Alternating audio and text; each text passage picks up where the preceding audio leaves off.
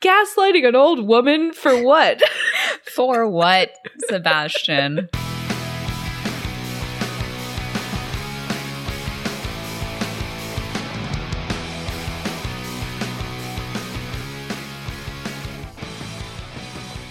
Hello, hello, hello. Welcome back to No Theme March. There's really not anything that Yeah. connects these movies at all. Mariah and Christina March. March. There we go. March, Mariah, and Christina's version. yeah. That's funny. I don't even know how we picked these movies. It was like a combination of things that people wanted and also um, our guests, I guess. Yeah, there's a couple different factors at play here. Partially, we wanted to do some short and sweet films that are somewhere around the 90 minute mark. That So was true. That was important to us. Wait. Have we done that before? I feel like we've done 90 minute March. No, we did we did March Magic last year, I do remember that. but I don't think we should do a 90 minute movie month at some point. Let's do a 60 minute movie month. We're only DComs. That's all we can Right, watch. right. Um, but spoiler alert, we do have a DCOM coming up this month, so get excited for that. But yeah, other than that, it's just been movies that were requested or ones that we've wanted to do. This movie we actually tried to do last April, but ended up like switching the schedule around to accommodate for some other stuff. So Yeah. full circle, I'm glad we're returning to it. Yeah, me too. I've been anticipating watching this movie for a long time. Um, Mm-hmm. I feel like it's just so in the zeitgeist. Yeah. So, should we tell the people what we're doing? Oh my god, absolutely. Tell them. Tell them. We're doing the 1999 classic Cruel Intentions. Ooh. We have some Ryan Phillippe, we have some Reese Witherspoon, Sarah Michelle Gellar, Christine Baranski. Mm-hmm. Little Selma Blair in there, little Sean Patrick Thomas, little Joshua Jackson, just all the Yeah. all your favorite teens from the '90s. They're in this movie. It's so crazy because, I mean, at this point, Sarah Michelle Gellar was like Buffy the Vampire Slayer. Mhm. Huge. So huge. Yeah. Yeah. Yeah. I definitely enjoyed watching her in this. Like, she really plays it cold. Yeah. Very cold. Mhm. But I did think it was interesting. Um, like, I definitely think she's talented. This movie is just like so not what I expected. Like, the character. I, I want to say like caricature way that the characters were like very archetypal. Mhm. I don't know. I guess I thought it would be closer to like a basic instinct kind of movie. I've never seen Basic Instinct, but I had like a rough idea. I didn't really know plot wise what this movie was about, but I had a pretty pretty general idea for what the vibe was going to be. And I have this like very fuzzy memory of me being a child and watching it, I must have been like the Reese Witherspoon E True Hollywood story or something on TV about like Oh. her and Ryan Phillippe and her talking about shooting like that because they were together for like a year before they shot this. Okay. and that scene where he's like breaking up with her that like the emotion and like the tears were so real because they were like together and in love and he's like saying all these horrible things to her. And he was so like affected by it that he actually like threw up. Like he was nauseous for like having to like say all this stuff and like break his girlfriend's heart on screen. And that's why like when she punches him that was not in the script. She went off script and did that. And then they were like, we like that. Keep doing it. So she had to keep like punching him in the face as they Oh shot my this scene over and over again. And then it was like super emotionally taxing because they were in love in real life. yeah. So that's really all I had to go off of for this movie. But I knew it was going to be kind of like melodramatic. And also the fact that it's based on a novel from the 1700s, I feel like Right. can't help but being a little right. bit, you know, archetypal characters. Okay. This is Is it all coming together now? I forgot I I've read The Dangerous Liaisons. yes. Like the play, yeah. Yeah. That's so I can't believe I forgot that that was the reason they made this movie. That's so crazy. Cuz I thought it was based on a book and then I was like, "Oh no, I think I'm like reading too much into it." But yeah, okay. That makes a lot more sense. And I think that um yeah, wow, this is clicking for me because the way that the play is written as well is very it's very like uh sensual and seductive, but Mm. it is does have that like slightly comedic Yeah, air to it. totally. Um the scene where they Mhm. were yeah, you can't punch people anymore. No, Like unless it's in the script. Like you're gonna get in trouble. yeah, like happy that both of them were okay with it and like it seemed like it was fine, but you cannot do that. You cannot No. throw in a surprise improv assault on somebody. Right. You're like, I just felt like it. Like I felt like that's what the character would do. I'm like, no, these things need to be choreographed. right, right, Um, right. That's why there are stunt coordinators that come in and do that so you don't actually punch someone in the face. You don't go on your job, but go into your office and log into your computer and your coworkers like, I just feel like punching them today. Yep. It's the same thing because acting is a job. It's a paid. workplace. It's a, it's say it with me. It's a, It's a workplace. Very funny. Hee hee. Yeah. Um, But the numbers, baby. Yeah, let's- Come let's- on. let's throw some numbers in the chat. Bling, bling, bling. the budget was, you know, quite small for yeah. a movie like this. It was 10.5 million and they made a pretty sweet return. They made 75.9 million in the box office. I'm surprised it was so small budget Me too. because it doesn't it doesn't feel like oh wow this is a really small budget movie. No, and I mean they shoot in New York. I, I wonder if they got like tax credits or something at this point. Well, the interiors for like the the apartment, all like the apartments and stuff, are soundstage sets in LA. Okay, gotcha. So I'm sure they saved some money there. But they did shoot hmm a fair amount of New York exteriors. Like that's definitely Central Park for sure that they were like Right. shooting around. Um, but I guess Mhm. most of it is interior. Now that I think about it, it's either interior or it's at like that giant The estate. country home Yeah. that yeah somebody probably owns and was like yeah you can use it for cheap but Whatever. yeah whatever um but yes as we said it is an adaptation of a novel from 1782 french novel les liaisons dangereuses it is the fourth film adaptation of the novel but there's been like tons of other things there's other Wow. plays there's other short stories whatnot and then they also made there was a musical adaptation of cruel intentions i think in like was it like 2016 or something it was like off Mm. broadway because i remember even seeing tickets for it on TodayTix and everything Oh. but i haven't listened to the music so I, I can't you know give any opinion on it but now i'm intrigued i might go check out the cast recording Do it. There's a rumor that the studio wanted to cast Katie Holmes as Annette, but the director, Roger Kumble, didn't think she had enough strength to take on the character. And he really wanted Reese Witherspoon. So I guess they took her out to dinner where they all got drunk and he begged her on his knees to take the part. Also, so overwhelming. yeah apparently he was like begging her on her knees and was like it'll only be 15 days like i promise it won't be like it'll be nothing please do this movie because they shot it in six weeks Wow. So obviously Ryan Phillippe and Sarah Michelle Gellar would have had like the biggest time commitment Right, right. Is they're in the most scenes. But yeah, for Reese's stuff, I feel like could get that done pretty quick.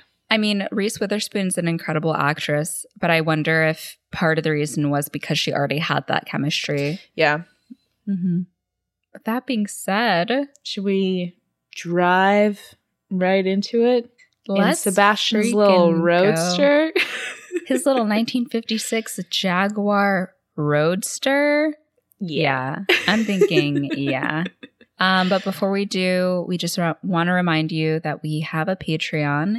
If you'd like to join it, it's $5 a month, or there's like a discount if you get an annual subscription. yes, you do get a little Mm-hmm. little discount if you sign up for the whole year. So Yes, ma'am. You can feel free to do that. This month's bonus episode is Confessions of a Shopaholic.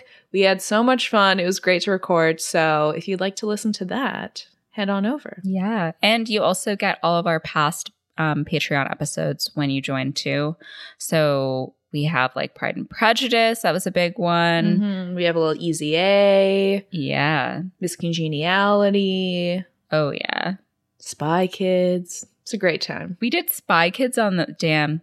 We really picked some good ones to do on the on the Patreon. Or well, we didn't pick them. You picked Yeah, them. Exactly. Woo. Yeah. So you can click our link in bio or link in the or the notes on this podcast if you're interested in that. But let's take her for a spin. Let's, get do the it. do do do. okay.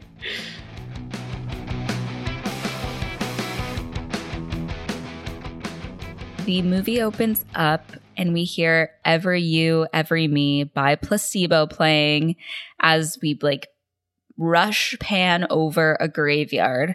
I thought it was like a city or something at first, but they are headstones. Ryan Phillippe is driving his 1956 Jaguar Roadster, his sunglasses on. He just looks absolutely like devilish, but very like hot. Yeah. And we see in the passenger seat his like leather folio, his little like journal. And then we pan up to view the buildings of the city of Manhattan, baby. So Sebastian goes to uh, his therapy appointment, and his therapist, Dr. Greenbaum, is asking him to, you know, focus up. And he's like, you know, I, I, I just, I can't feel sorry for myself because it'd be like saying, oh, like poor little rich boy. And she's like, well, everyone has issues, and you can't blame yourself for bad parenting.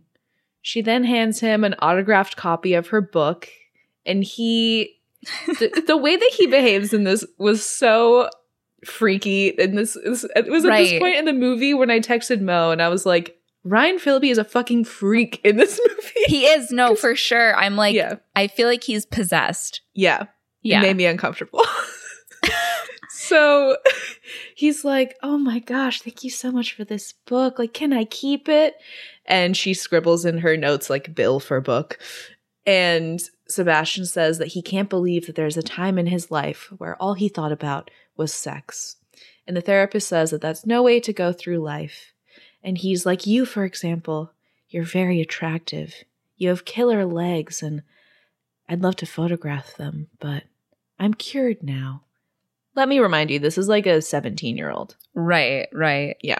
So Sebastian says they'll meet same time next week, but she's like, "Oh no, actually I'm going to be on my book tour, but you know, if you need anything at all, don't hesitate to call."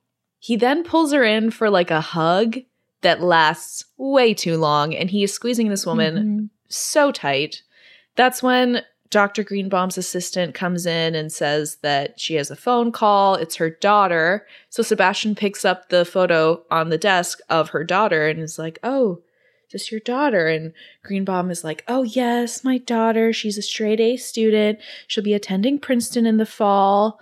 And Sebastian says that maybe he needs to date a girl like that. But Dr. Mhm. Greenbaum says that she is out of his league. So she wishes Sebastian luck while she's gone. He heads out, and as soon as the door closes, she's like, What a schmuck. Yeah. I I st- I just have so many like I have so many thoughts on the way that he portrayed this character, Mm-hmm. but I will digress until we have a little more to talk about. So, Yeah.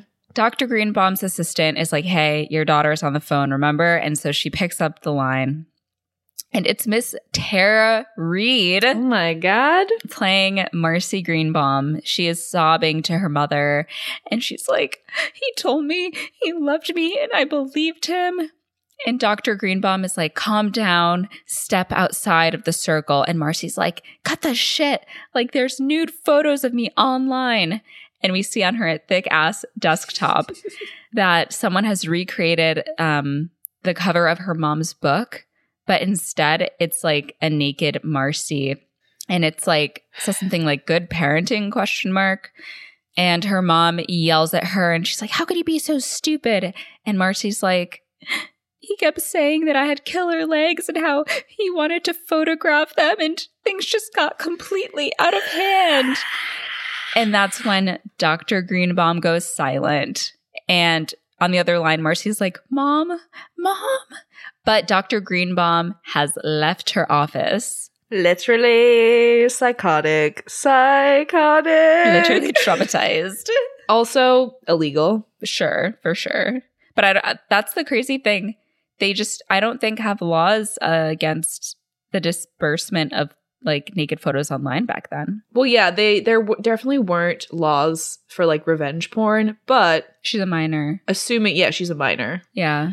But we see Sebastian toss Dr. Greenbaum's book in the trash and upstairs she starts like banging on the glass down at him and she's like, "You're going to pay for this." And he has this like sick twisted little smile on his face. Oh yeah. And this random girl goes up to Sebastian and is like, Oh, what's her problem? And he's like, Oh, seems like someone needs a little therapy. And immediately he has set his eyes on like yet another conquest. Clearly, this is a pattern for this guy. He loves to have sex with and humiliate women. That's kind of his thing. That's his thing. That's just a little bit about me. That's, you know, just like a little quirky thing about him. He's Mm-hmm. uh a terrible person. So they're like flirting away. Dr. Greenbaum is being pulled away by security and he ends up taking this poor new girl to lunch. Yes. So Sebastian drives home, fully does a U turn in the middle of the road on the Upper East Side. You can't do that. Absolutely not. He almost causes like a three lane crash. so many laws have been broken in such a short amount of time. The movie's been going on for like five minutes. hmm So Sebastian gets out, and the police is like, "You can't park here, no parking." But he literally just like waves him off. And I guess when you're that rich, you're just like, "Okay, I'll pay the parking ticket, whatever." Right. I mean, it's also like the combination of teenagers who feel like they're invincible combined with like more money than anyone should ever have access to. Right, right, right, right. and also it being like a wealthy white dude that just makes a perfect storm. there's a lot of things at play. There's a lot of things at play. Yeah. So inside, Catherine, played by the one and only Sarah Michelle Gellar, is talking to fucking Christine Baranski, Oh, who I did not anticipate seeing in this movie. yeah. She plays Bunny Caldwell, uh, Cecile's mother, and Cecile's played by Selma Blair. So Bunny tells Catherine that they're very excited Cecile will be attending Oakwood with her because she has always been an inspiration to her and Bo on raising Cecile. And she says that she hopes Cecile can rise to the occasion. And then Suki, who is like Catherine's cook, but also just like comes around with her sometimes. Um, she drops off a platter and Catherine thanks her in Vietnamese. And she's just like, ah, Vietnamese is such a beautiful language. Like, just the air about her is so prim and just Yeah. OD. So Bunny tells Cecile that Catherine is the most popular girl in school and just says, listen to her and you'll go far. So Mrs. Caldwell asks Catherine how she does it. And Catherine takes out this massive cross necklace on her neck. And she's like, "Ah, Well, whenever I face the temptation of peer pressure, I turn to God and He helps me through the problem. And Cecile asks how the boys are. And Bunny is like, I'm sorry about her. She's never been to a co ed school. So Catherine tells her that most of the boys who matriculate at Oakwood are upstanding gentlemen. But Bunny is like, "Uh, with the exception of your brother, I Mm. can't believe they didn't expel him. That's when Sebastian walks in and just straight up like leans over and he yells into Bunny's ear, How are you, Mrs. Caldwell? Oh, he's so obnoxious. He's insane. Like he is unwell. hmm So Bunny asks him if he remembers her daughter, Cecile, and he calls Cecile's shirt adorable. Yeah, she's wearing like a little panda shirt or something. Or it's like a koala shirt. koala, I think, because Yeah. she's like, it's from the zoo in Australia. Cecile's character in general has this really like naive, childish Like, yeah, infantile. Infantile is the word. Yeah. Because she literally is like fidgeting and just like has like a pouty face. Like it's it's very like sexy baby Yeah. in a really like Absolutely. gross way. Then um Sebastian is like, How are things down under? Blossoming, I hope. And that's when Bunny's like, Okay, we're gonna fucking leave. And Bunny like ushers Cecile out and she tells her, Keep your legs closed. This isn't Jamaica. It is really wild to see because this is our first time seeing Catherine and Sebastian in the same space. Mm-hmm. And like what we kind of learn about this movie is that these two care about their reputations more than anything, Yeah. but their definitions of that are so, so very different. Where like Catherine's reputation is based on how is she how she's like perceived by other people in the society. So she's like, I'm a straight A student and I'm like super religious and I like know all these languages and I'm very well educated and Yeah. prim and proper. Sebastian, however, can like kind of go around, do whatever he wants, and his reputation is based on like the women that he can seduce or sleep with or whatever. Mhm. Like that's the type of reputation that is valued for him as a man. And he can like go around being as obnoxious as he is in this scene and being like brazen and literally leaning down to look at like a girl's underwear in front of her mom and get away with it with no real consequences. Right, right. You kind of don't realize, at least I didn't realize until later because we don't really get to see how they act around other students until Mhm. like way later. But yeah, Sebastian is perfectly well liked. Like he has a pretty decent reputation and that wouldn't be the same if like everyone knew about Catherine's escapades. So Yeah, there's there's no sense of like consequence for him no matter what he does. definitely. After the Caldwells leave, Sebastian says he didn't know it was asshole day at the Valmont house. And Catherine says that she's just taking the poor girl under her wing. And we see her open up her little like crucifix necklace. And it is actually a Coke vial with a teeny tiny little spoon. So not quite as clean cut as she is wanting everyone to believe. Mm-hmm. She then says that their parents called while he was out, and Sebastian asks how her gold digger mom is liking Bali, and she says that his impotent alcoholic father is diddling the maid. So, this is how we get the setup that they are step siblings, Yes. which, They make that clear from Yep. the beginning. yep, it's still, you know, a fucked up time, but at least there's no shared DNA involved. So, she asks what his problem is and is like, oh, is therapy not going well? And he says that he's just sick of sleeping with these insipid Manhattan debutantes. It's like not a challenge to him anymore. Yeah. Catherine tells him to relax because she has a mission. And she says that she went through great lengths to keep uh, Court, who he describes as the Nazi that dumped her over 4th of July weekend. She, you know, went to great lengths to keep that guy happy. And we see like a shot of her giving him a blowjob as he literally passes out from drinking too much. He's asleep. Yep. Yep. But he did, in fact, leave her because he fell for Cecile Caldwell. Yeah. So we are setting up the Madonna whore complex immediately. Sebastian realizes that that's why Catherine had Cecile over today. And she says that once she's done with Cecile, she'll be the premier tramp of the New York area and court won't want damaged goods. So Sebastian asks why she would like go through destroying Cecile instead of just going after court directly, but she says if she goes after court, it'll be, you know, traced back to her and she needs to maintain her social standing and the idea that everybody loves her. Of course. He asks why she would care, and she says that in order to execute this plan, she needs Sebastian to seduce Cecile. This is where she then starts to like seduce Sebastian. I think she like runs her leg or her like foot up his leg or something. Yeah, because he like comes over and then with her healed foot, she like, mm-hmm. yeah, kind of pulls him in and like almost like, I think she might like touch his crotch with her Yeah. foot or something. Like, it's all very like sexual Yeah. between them. There's a lot of tension. Yeah. And they're about to kiss when Sebastian says that he's not going to seduce Cecile because it's too easy. Then he grabs a 17 magazine off of the table, and on the cover of which is Jennifer Love Hewitt, who was in Yeah. I know he did last summer with Ryan Phillippe and Sarah Michelle Gellar. So I thought that was a fun little Mm-hmm. Little callback. yeah. So he says that this is the real challenge. Turn to page 64.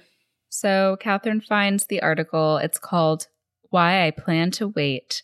And Annette Hargrove is the author. She's from Kansas City, Kansas. Annette Hargrove is Reese Witherspoon. So, Yes. and as Catherine reads the article, Sebastian starts like feeling up her chest. And the article is basically about how she wants to wait until she's married to lose her virginity because she does want to be in love when she has sex for the first time. So Sebastian skims the article and Catherine tells him, too bad she's in Kansas. But he tells her, au contraire, her father has just accepted the new headmaster position at Oakwood and she's staying with his aunt on the island while her parents sell their house. Mm. So she is around. And Sebastian like ponders what this will do to his reputation, screwing the headmaster's daughter before the school year even begins. And Catherine is like, You don't stand a chance. Even this is out of your league. So Sebastian is like, Oh, do you want to make a bet? And she says she'll think about it and Sebastian leaves to write about Dr. Greenbaum in his journal. Nothing like movies from the 90s and bets that wager on people's emotions. Guys in the 90s loved to be like, let's make a bet. Yeah. Remember when a bet meant something? Mm. It meant you could ruin someone's whole life, but they would eventually forgive you Yeah. when they fell in love with you. If you just ask nicely enough, it'll all be Right. okay. It'll be fine. After he leaves, Catherine calls him back, and Sebastian, who is now smoking, and I think like also Catherine does coke like immediately after Yeah, probably. the um, Caldwell's leave, but he puts down his cigarette and goes back to Catherine, and she's like, she tells him to count her in on the bet, and if she wins, then his car is hers, and if he wins, she'll fuck his brains out. Whoa. Yeah. And Sebastian is like, What makes you think I'd want that? And she's like, Well, I'm the one person you can't have, and it kills you. So Sebastian still isn't like fully convinced, but then Catherine says he can put it anywhere. And he's like, Okay, done. So that's a little bit about them. Yeah, just, you know, family time. So oh my God. Sebastian drives down to uh, the estate where Annette is riding horses with his aunt. They then hear the sound of a gun going off, and Annette is like, Oh, what is that? And Miss Rosemond, the aunt, says, Oh, Sebastian must be home. And we see him shooting clay pigeons. Men love to shoot clay pigeons. They simply do. This is actually the second Reese Witherspoon movie that I've seen where people are shooting clay pigeons. It also happens in Sweet Home Alabama. Oh, cool. Yeah. If there's anything rich people love to do, it's shooting clay pigeons, apparently. Right, right. And I'm like, what happens? Does the clay just go into the ground or do people have to pick it up? I guess they probably leave it. it- It's like biodegradable, is it not? It's like a natural material. Yeah, I guess. I don't know. If anyone shot any clay pigeons here, let us know what that's like. yeah. Pull. yeah. So Helen, the aunt, calls out to him, and under his breath, he's like, "Oh, like fucking hate this bitch," and he's like, "Aunt Helen, Yeah. it's so good to see you. Oh my god, I've been looking everywhere for you. So he gives her a big hug, and she introduces him to Annette. And Sebastian helps her off her horse, like touching her waist, immediately establishing physical contact, and is like, wow, well, that makes two of us. and I'm glad we'll get to spend some time together." Hey, Auntie, why don't you go whip us up some uh, some of your famous iced tea, and I'll I'll tend to Annette over here. He is absurd. like he is maniacal. Mm-hmm. It's giving Christian Bale in like American Psycho. yes, yeah. Yeah, It's yeah. giving Christian Bale in life. I meant to say Patrick Bateman, Bateman, but sometimes I get confused in my mind. Yeah. Who's real who's? Yeah, it's um I mean it is the charm dialed up to 11, but because he is so like devilish, the you the word that you used, it's like it Right. feels so off-putting to watch. right, right. I think that's the problem. It's just like, well, maybe not the problem for this movie, but like he does feel so devilish. Yeah. It's scary. It scares me. Yeah. I texted you, I was like, there's a darkness in his eyes and it frightens me. Yes. oh god. So the aunt heads off to go make some icy. I think she literally gets on a golf cart to like drive her away. She has to. She has to. Another another servant is waiting for her. Yeah, couldn't possibly walk. So No, no. Sebastian grabs Annette's hand and leads her up some stairs and says that he read her manifesto and he was actually appalled by it. And she's like, Really? Like, most people praise me for it. He asks how she could criticize an experience that she's never had.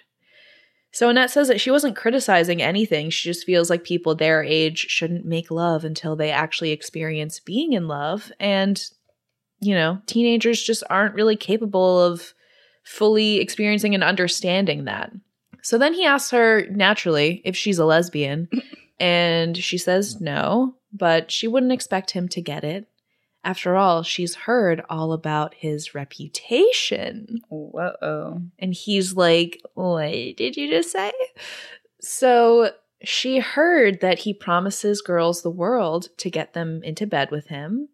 And he asks how she could possibly know this. And she says that a friend wrote her and told her. Mm. And he says, Well, I think that's tacky. So he immediately goes to negging.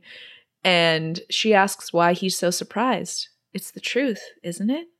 And he says, If you say so.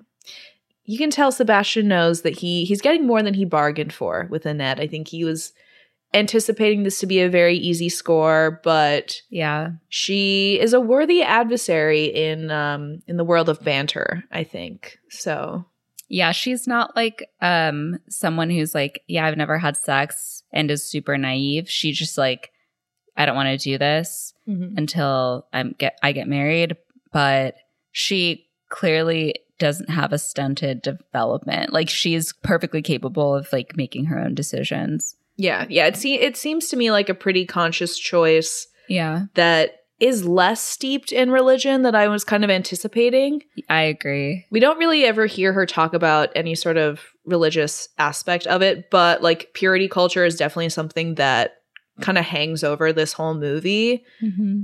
in terms of the way that, you know, women who express sexuality win and lose in this film. Um Yeah, I have I have some thoughts about like that which we'll we'll talk about a little bit later. sounds good. So then we move to the Caldwell's estate, or just hu- super duper huge apartment or mansion. I don't know, gigantic. And Cecile has this music lesson. She is learning how to play the cello with her teacher, Ronald, when Mm. Catherine walks in. And she doesn't make herself known at first. She just watches Cecile and Ronald. And Cecile, like, throws her bow on the ground and she's like, I suck. And Ronald is like, No, no, you're just focusing too much on the bow. You need to relax, like, go with the flow. So he picks up the bow and sits behind her on the bench and like guides the bow like around her. Like his Yeah. arms are around her. So Cecile closes her eyes and she like puts down her arms like she's just kind of enjoying his presence close to her. Clearly there is something going on, like either from both of them or one of them.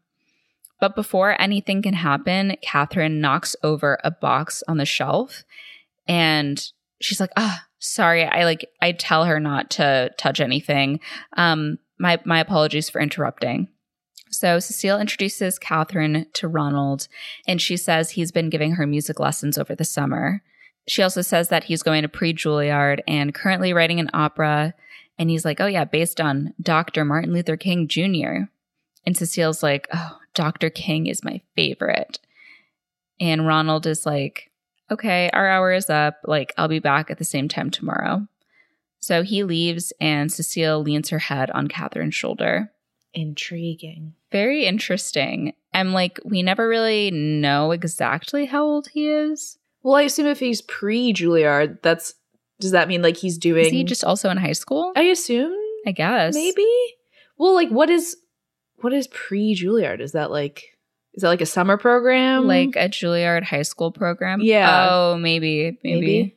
But later on, there's a scene later on where like Cecile is sleeping in his bed and he like maybe his I don't know, maybe his parents don't care that he has a girl sleeping over. I don't It's know. possible. I Parents are not involved in this movie whatsoever, so it's kind of irrelevant. but Anyways, we go back to Sebastian.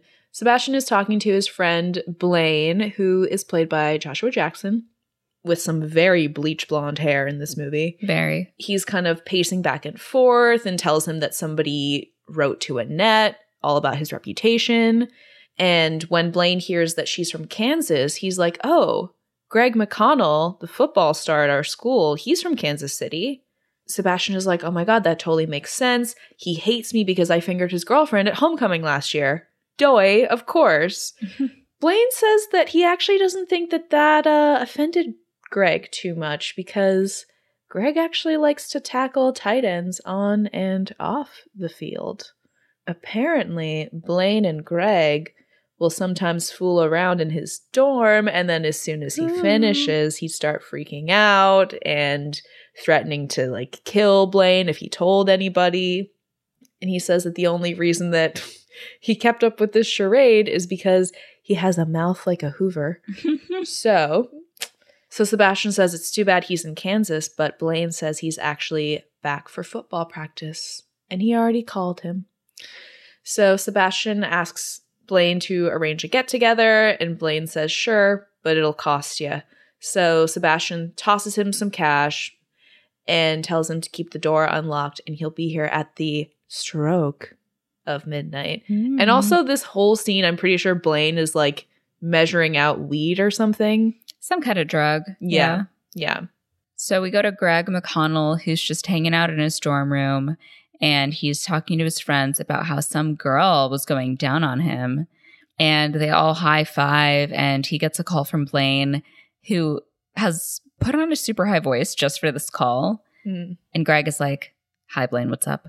What's going on tonight? Uh, I will say that the guy who plays Greg uh, also plays Daniel Meade in Ugly Betty. It was shocking to me because I had no idea he was in this movie, and also wild to see him so young. Yeah, I've seen him in a couple of things, but like uh, nothing I could point my finger at. He was also like the the dean in the OC. Oh my Yeah. god, that's exactly it.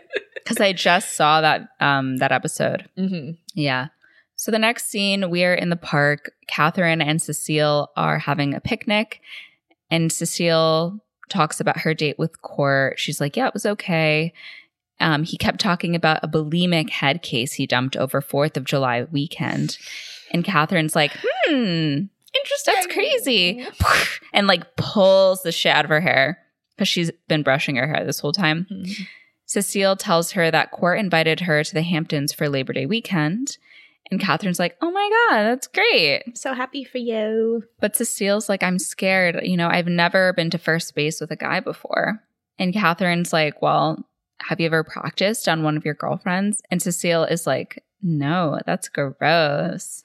And Catherine's like, it's not gross. How else do you think girls learn? And she tells her to like lean in, wet her lips, and they kiss very like casually, like very softly for a second. And Catherine is like, see, that wasn't so bad. And Cecile's like, it was nothing. So they do it again, except Catherine is like, I'm going to add tongue this time. Then she's like, okay, that's, that was uh, first base. And after they pull apart, Cecile is literally like leaning in, Mm-hmm. just, you know, wanting to keep going. And she's like, that was cool. So Catherine is like, oh, well, maybe you should um try it on your friend Ronald sometime. I mean, it's obvious he's crazy about you. So Cecile admits that he writes her letters, but she has never written back. Whoa, a romantique. I agree. I agree. He was he was kind of giving like intellectual vibes. yes. Catherine asks if she likes him, and Cecile's like, Yeah, but my mom would kill me. Then she asks where the letters are hidden. And Cecile's like, I hid them in the antique dollhouse in my room. And I'm like, How Emily Gilmore of you. so Catherine tells her to bring um, her copies of the love letters because she is great at them. Cecile asks if she would do all that for her. And Catherine's like, Of course, like we're friends now. And Cecile tells her best friends and asks her to have a sleepover. yeah, this scene is probably like the most well known in the movie. It like had such a huge impact when it came out. Like they won the MTV Movie Award for like Best Kiss and everything. It was like a huge, huge deal. I mean, it's a really good kiss. Yeah. Oh, yeah, definitely. And I saw an interview with Sarah Michelle Gellar where she was saying that. Uh, like it was her first kiss with a woman, and she she initially was like, "Oh, it'll be easier because like Selma and I are friends." But then it got down to it, and they were both like a little bit nervous. But once they got the first one out of the way, it was like, "All right, we're good." But yeah, because Sarah Michelle Gellar and Selma Blair are still incredibly close, like to this day. Yeah. So, meanwhile, back at the estate, Annette is hanging out in her room when she hears suddenly some very loud classical music. So, she follows the sound of that music and finds herself in the indoor swimming pool. The lights are fuck? the lights are dimmed, you know. It's a, it's a whole feeling, it's a whole vibe. Mhm. And Sebastian is sitting there in a wheelchair for some reason. Like an antique wheelchair, like some Teddy Roosevelt type shit. Mm-hmm.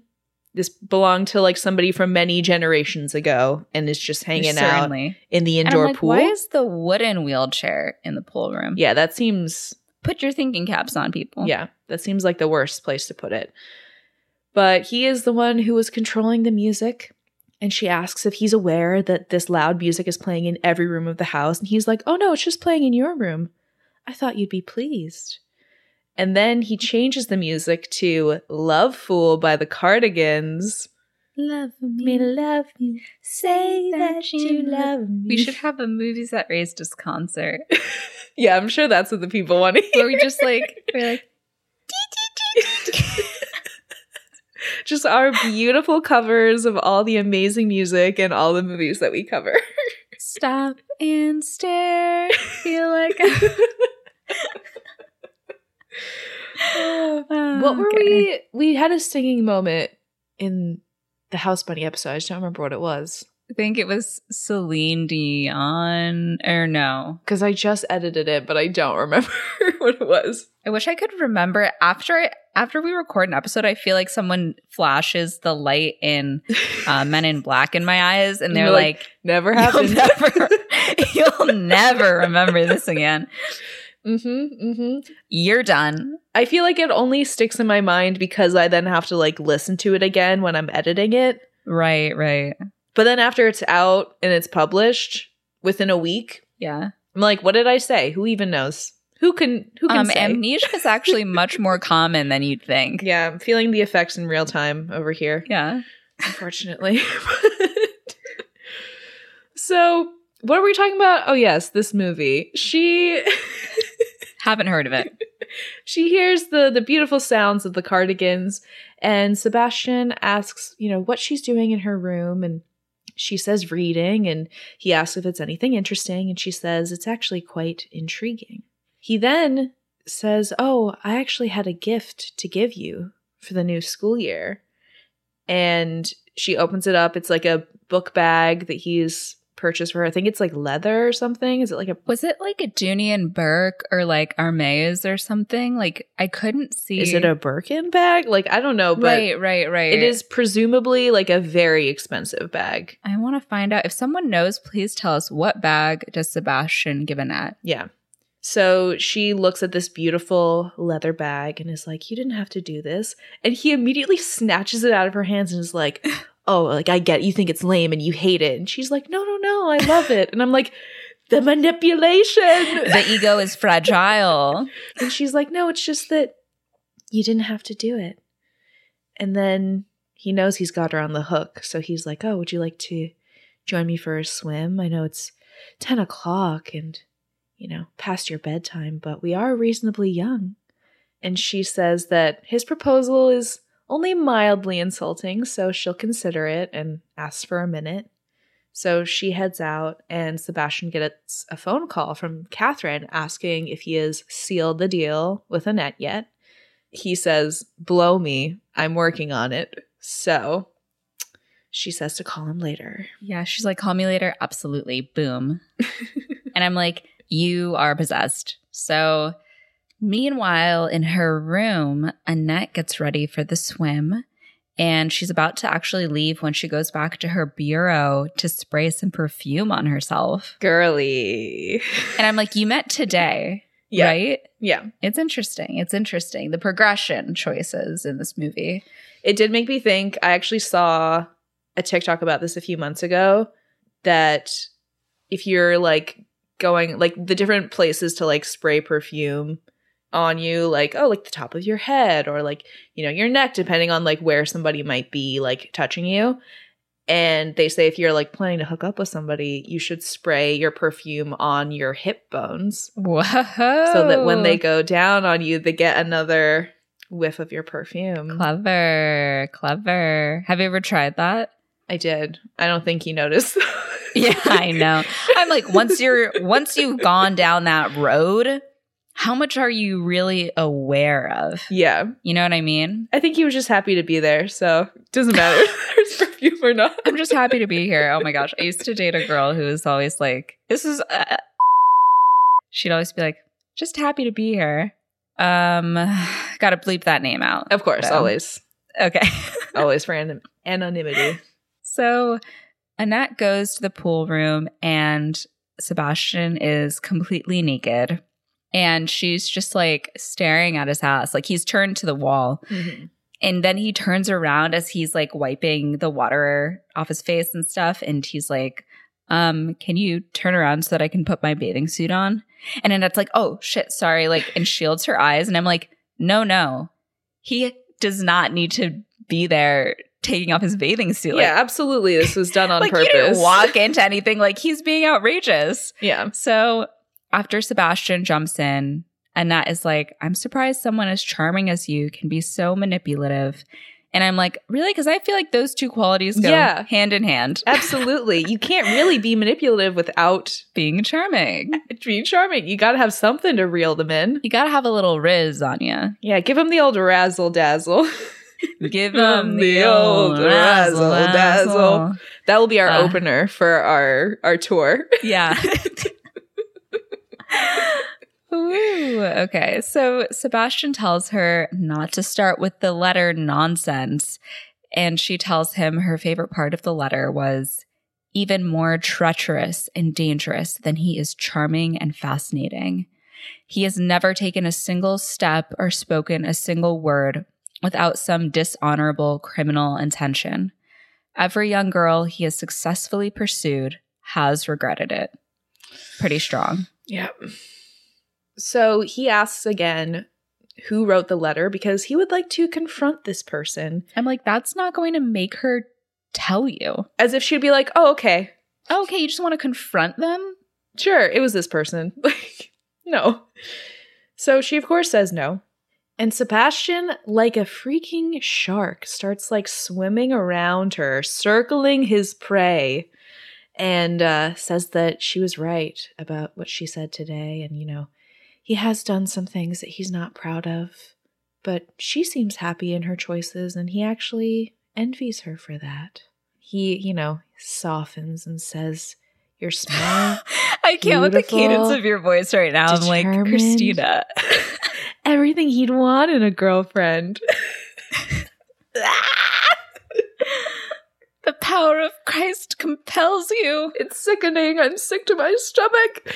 So, but Annette finally mentions that she actually has a boyfriend. He's like, Oh, interesting that you haven't mentioned him until now.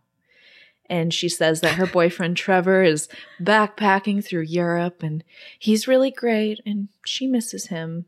So Sebastian is, you know, continuing with his little manipulation and he's like, I care about you and touches her arm and Annette says that he's really not her type and also listing her qualities like that isn't really going to get him anywhere with her. And then she makes fun of him. She's like, "Oh, you're smart, you're beautiful, like be fucking for real."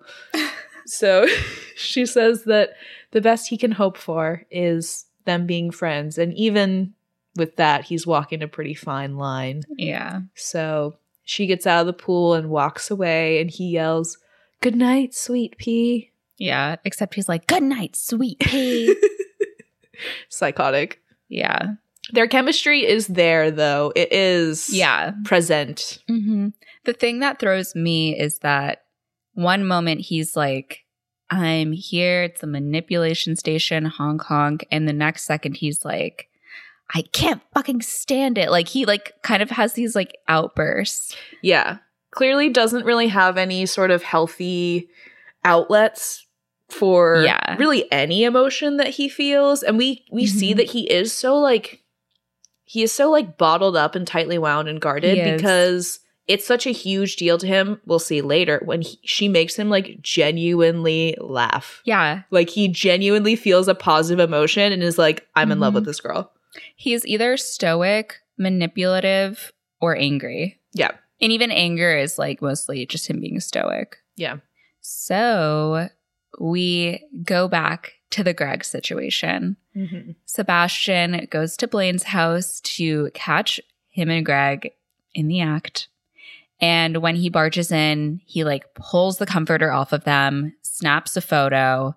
And Greg is like, This is the first time I've done anything like this. Like, I'm drunk. And Sebastian's like, blah, blah, blah, blah, blah. I know your story. And he's like, Please don't tell anyone. Like, this would ruin my career. And Sebastian's like, Your career?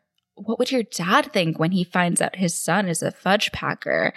And Greg is just like, please, like, please don't tell anyone. That's when Sebastian confronts him about the letter. But Greg is like, I never talked to Annette about you. And that's when Blaine, his little cheeky fucking jerk self, is like, well, actually, he's not the best writer. So probably wasn't him. And at this point, I'm like, what, were you just pretending it was him for the drama? He's a messy bitch who lives for the drama. I think well, I think he was just like, oh, I want to hook up with Greg.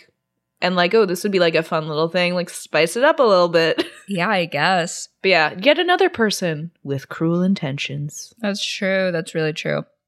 So Sebastian's like, okay, I believe you. You know, your secret's safe with me.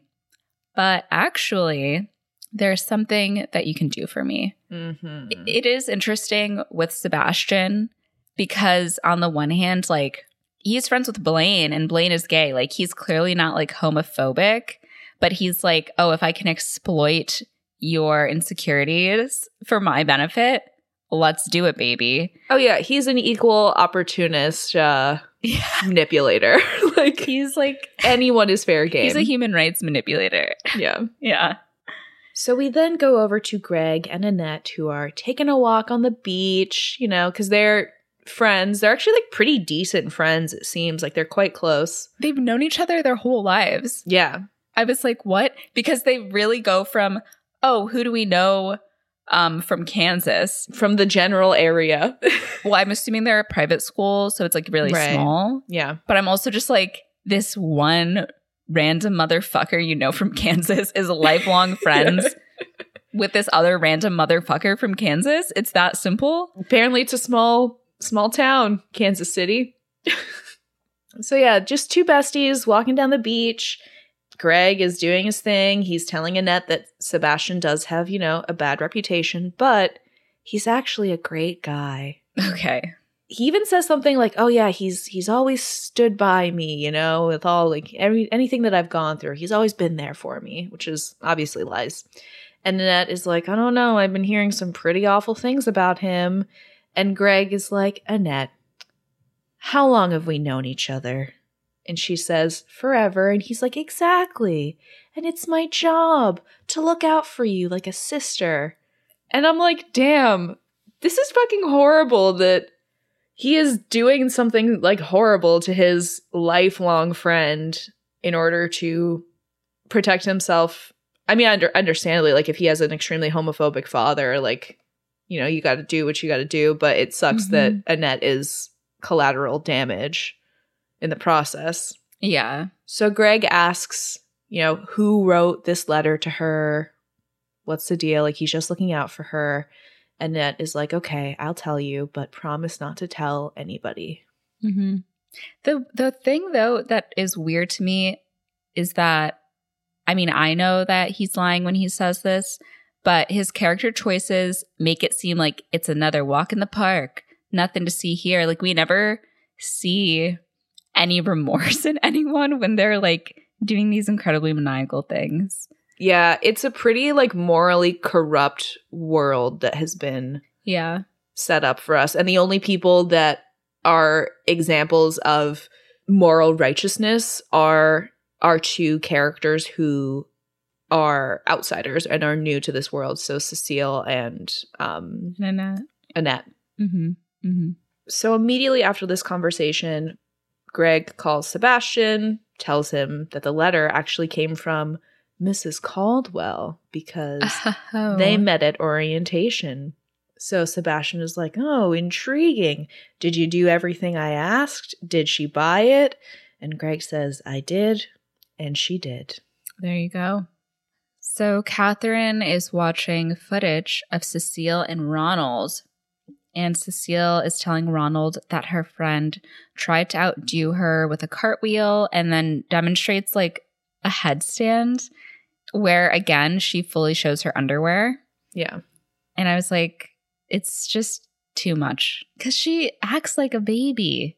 It's just so weird to me. I mean, I think it's definitely a little bit of commentary on Oh, absolutely. you know the thing that men find attractive is often like this more childlike infantile type of Mhm. woman and there's a lot of connotations there Yeah, that's true. Absolutely. But there's so much in this movie Mhm. that is like it I feel like there are so many parts of this movie that can make you like sick to your stomach. Like it's Yeah. just it's a let me tell you, if you want your senses to be overwhelmed, yeah you want your shit rocked maybe watch yeah, this you're fucking shit rocked. So Sebastian barges in while Catherine's watching this footage. And I don't know, is Catherine filming this happening in their place or is it at Cecile's place? Like, did she leave like a video camera there? yeah i don't know unclear mm-hmm. Because I think I feel like it's live footage, like a live stream of them. either that or it's it's like a nanny cam situation and she's Right, like reviewing the tapes So Sebastian barges in, and then Cecile gets like a page or a call from her mom, and she's like, "Oh, I have to go home." And she asks Ronald if she'll see him tomorrow, and he's like, "Yes, absolutely." So Catherine is pissed. She's like, "I can't get anything incriminating. They're taking it at a snail's pace." And Sebastian tells Catherine that he found out Mrs. Caldwell is the one who sent the letter to Annette. And now he's going to use all of his energy to destroying the douchebag. So Catherine tells Sebastian that Cecile has fallen for her music teacher, but they aren't doing anything. They I don't even think they've kissed at this point. Like they're just talking. yeah So Sebastian asks her what the plan is. And she's like, the plan is to reveal their situation to Mrs. Caldwell. Then she'll go ballistic and end the relationship. And then who will they go to for help? Obviously, Catherine. So Catherine tells Sebastian that Cecile is planning to go away with court next weekend. So we'll need to speed up her sexual awakening. Mhm. And while they're talking, Catherine leans on Sebastian and then he begins like massaging her shoulders and kind of like feeling up her neck. And she starts giving him a hand job. And she's like, Oh, I get so horny when things don't go my way. and don't I mean, we all question mark Catherine can, uh, she can command a room. Like, kudos, kudos to her. And he, he's just like, same here. Like, I agree. But Catherine is like, it seems like things are looking up for you, though. Mhm. And she asks about Annette. And he's like, uh, well, you know, it's moving along, but we haven't slept together. And then she tells him to tell her when he does. Until then, down boy, and like walks away. And Sebastian's like, ah, come on. Yeah, I mean, this is where we see that kind of the major power that Catherine has at her disposal Yeah. when it comes to men is sex. And she definitely Mhm. like uses it as a tool for what she wants, as well as I think, you know, she I think she uses sex for pleasure too. I don't think that it's purely a one-way street, but she does use it as a tool to have control over the men in her life. But because of like the society that she slash we are in, Right. that is something that she needs to keep very much under wraps hmm and um if she acted the way you know that Sebastian did and was open about her sexuality like she would absolutely be crucified for it she would be condemned for it immediately Oh, yeah. Oh, yeah. I mean, I think there are a couple of ways that women receive attention. Like, one is Mhm. being like gorgeous, being sexy. Another is being really smart. Like, you have to be like super, super smart, always know what you're talking about. I feel like that's that's pretty much it. I mean, granted, if you're like a respectable human being, those wouldn't be the only two things Right. but I feel like frequently in situations where you're not with like your friends or family, like if it's work or if it's people like you don't know, maybe you're at a bar, it's like those are the two things you have to command attention either like extreme knowledge or extreme sexuality. hmm And I think often for women, if you don't have at least a baseline of, you know, sexual attractiveness as deemed, you know, if you're not falling within the beauty standard, it doesn't Right. matter how smart you are. They're not going to listen to you. Right, right. You still have to conform somewhat to that standard. I agree. I mean, yeah, like uh I would say like even if you had a, an amazing personality, in this case we're really talking about like straight men, giving you the time of day, it's like slim to none. Yeah. But even if they did, it'd probably be like, well, even if I love her personality, it's just a friend situation. Yeah. Um, and that's just undeniable. Like, I mean, I don't go day to day where I'm like, ah, it's so hard being a woman, especially because I have so many privileges a lot of people don't have. But at the same time, it'd be remiss to say that, oh, yeah, when you go into a workplace like in 2023, you're totally heard as a Sexism woman. Like, doesn't exist at all. Right. Yeah. Right. Yeah. It's it's just it's baked into the fabric of like all societal structures. I like that little phrase you just pulled out. It's baked, into, the, fabric. Thank you.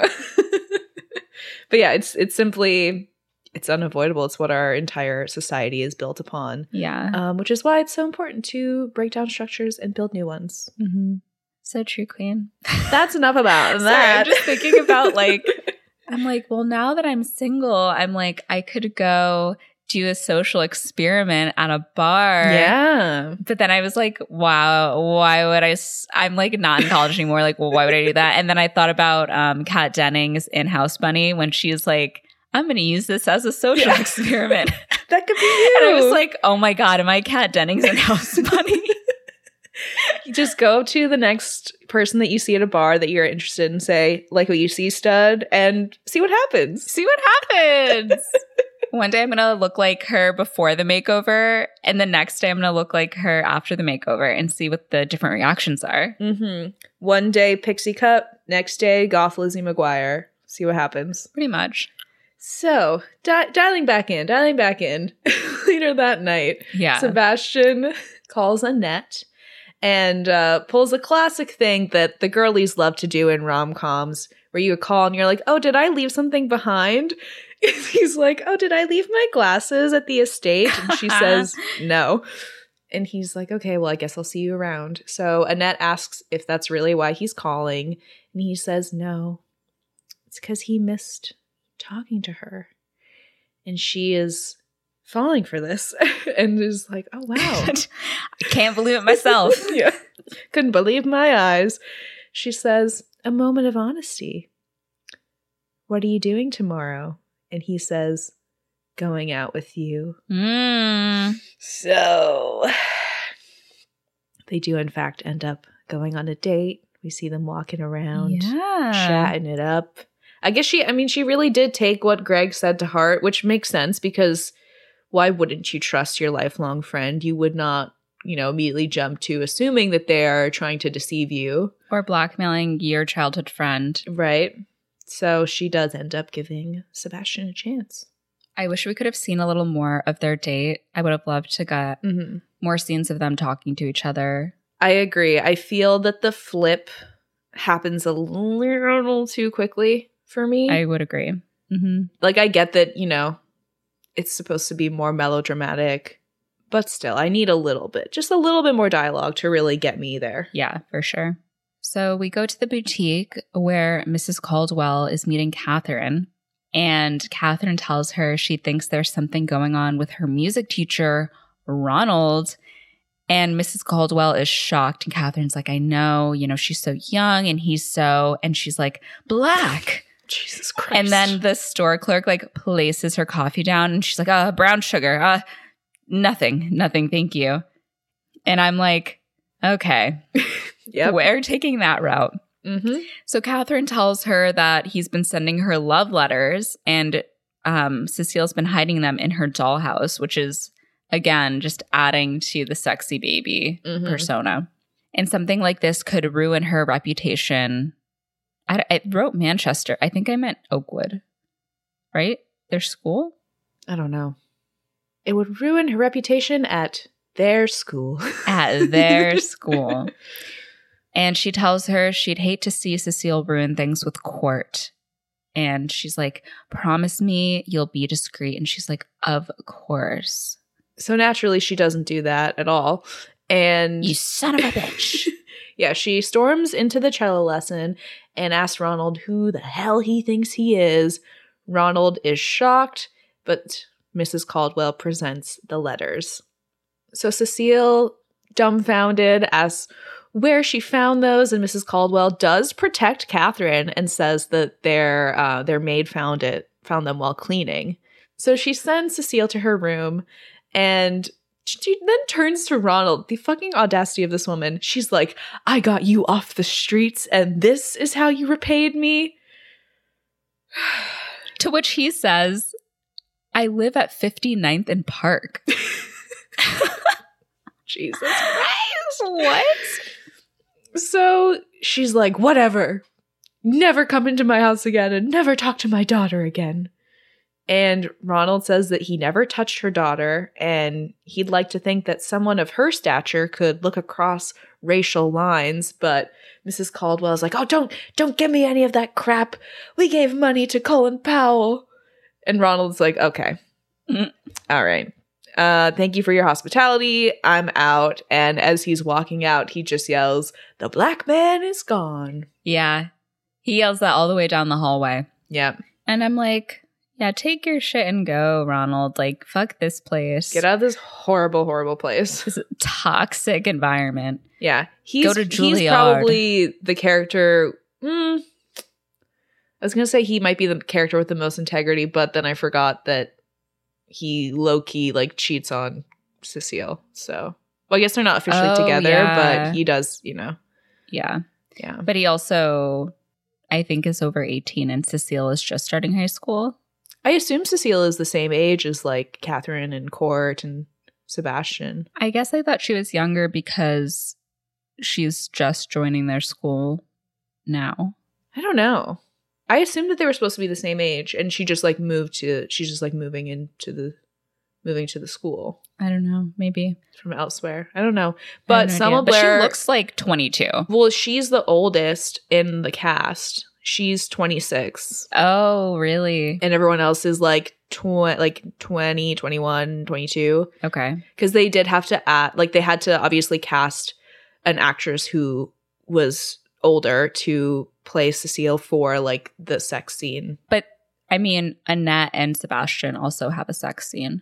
Yeah, but they're also both over 18. Yeah. But yeah, so they they had to so they asked like all the actresses. This is like a little fun fact that I read is that they asked all the actresses obviously how old they were and Selma Blair like stayed in character and her response to that was, "Well, how old are you?" in like a bratty voice and then they were like, "She's perfect." So I love when there are fucking stories where it's like, and then she like slapped him, and it wasn't it wasn't in the script, and I was like, yeah, you That's it. have to be that role, and I'm like, so you're telling me the answer to getting cast is to be so audacious and annoying. Yeah. Well, do, have you seen Lea Michele's audition tape for Glee? it is the most treacherous piece of Mhm. video that exists on the web. Yep. They thought she was doing a bit. That was Leah Michelle just being herself. Yeah. She's like, can I start over? Yeah. She was like, that was the wrong key. We need to start over. Yeah. Spoke so rudely to the accompanist, and they were like, oh, how hysterical. She's just like doing a Rachel Berry thing. Yeah. Yeah. Nope. Negative. Negative. Yeah. But, anyways, Anyways, so after Ronald gets fired, um, Catherine and Sebastian approach him and give him the letter Cecile wrote. Ronald is like shocked and he's like, Oh my God, I had no idea she had these feelings for me. Like, what should I do? wait, that's so fucked when you think about it that he's like been writing all of these love letters to his student, none of which have been returned. Yeah. Yeah. That's gonna be a fucking yikes from me, bro. One hundo p. So Catherine suggests he tell her he loves her, and Ronald is like, "A what?" And Mrs. Caldwell will have me shot if I go anywhere near her. And she's like, "Well, you could write her a letter back. Like, we'll make sure she gets it." And they just look like the two most suspicious people in the world. Yeah. But he goes for it, and he's like, "Okay, um, can I have some privacy?" And they like tell him to go into her room and um, also, I forgot to mention this Catherine begins flirting with Ronald and is like, oh, any girl would be lucky to have you, da da Mhm. da. And then they give him a piece of paper, and Catherine says he can use her room to write. So after he leaves, Catherine goes to call Cecile, but Sebastian like stops her and he's like, Do you realize the damage you're about to cause? And I'm like, We got a little conscience going. Hey, Stoking the fires on that conscience. Wow, crazy. And she's like, Oh, I'm aware, and goes to call again. But he stops her and tells her that they've done some fucked up things, but she'd be ruining an innocent girl's life. And Catherine tells him that it's okay for him in court to do these types of things. But she gets dumped for innocent Cecile. God forbid she exudes some confidence and enjoy sex. And tells him that she's the Marcia fucking Brady of the Upper East Side, and it makes her want to off herself. So we kind of get some further depth to her character Yeah. where she clearly doesn't have a healthy outlet for her emotions. So she takes it as I have to be this perfect Barbie doll girl. Mm-hmm. And what I do behind closed doors is my business. Like I'm suffering putting on this persona every day so I can be taken seriously, which we never touch again, which is too bad. Yeah, like don't get me wrong, Catherine does some absolutely deplorable things, but Yeah. given like the society that she lives in, which for women means you have to be extremely repressed. She's not able to Mhm. like enjoy her sexuality the way that men are allowed to.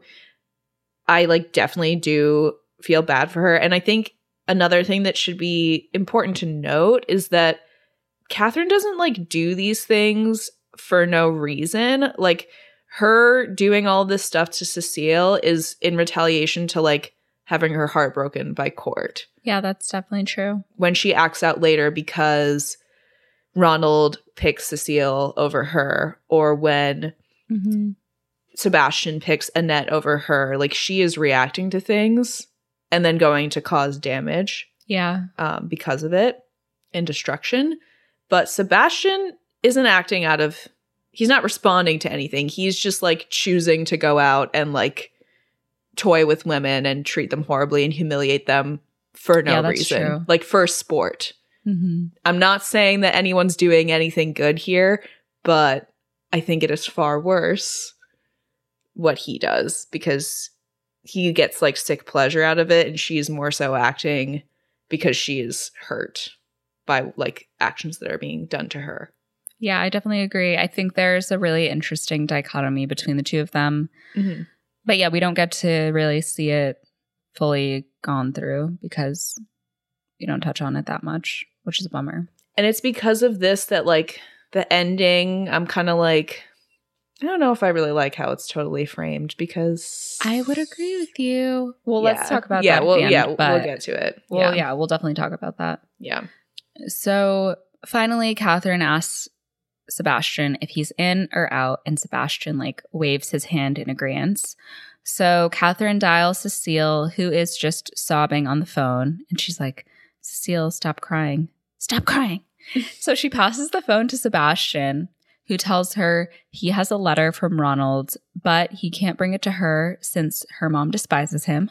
So here's what they're going to do. Dot, dot, dot. So Cecile sneaks out in the middle of the night. She leaves a an upside down doll in her bed to look like she's still sleeping and goes over to the Valmont house. Mm-hmm. So she's hanging out in what I assume is Sebastian's bedroom, and uh, she hands him a letter that she's written while she is drinking something. She is not informed until after she has drank the whole thing that it is a Long Island iced tea. So It certainly is. she Certainly is. was uh, given alcohol without her consent. Yes. Does that count as being like drugged? Yeah, I, I would say so. It's you're Yeah. you're you know intoxicating somebody without their knowledge. Right, right, right, right. Yeah. So yeah, he does that. Mm-hmm. So he like tosses the letter aside and then starts taking pictures of her. And she's like, Oh my God, what are you doing? And he says he's just taking some photos. You know, she could be a model if she wanted to, if only she was sexy. Again, manipulation. She says she can be sexy and starts trying to like pose for him. So he tells her to come closer and he unzips her sweatshirt. She's also wearing like a red hoodie. And I read that the costume designer Mhm. picked this because they wanted it to be like an allusion to Little Red Riding Hood going to see the big bad wolf. I don't. That doesn't really track for me. But I don't like, yeah, it doesn't queen. it doesn't read, but when I when I read that I was like, "Oh, cool." But okay. I can't say I thought it while I was watching. I just like the idea of her wearing an oversized sweatshirt with a bra underneath and no Yeah. shirt. Like it feels very innocent. Like I feel like as like an adult, I would never go out with a bra under my sweatshirt, which is fine if you do, but like it does feel very like innocent, you know? Like it's something a teenager would wear.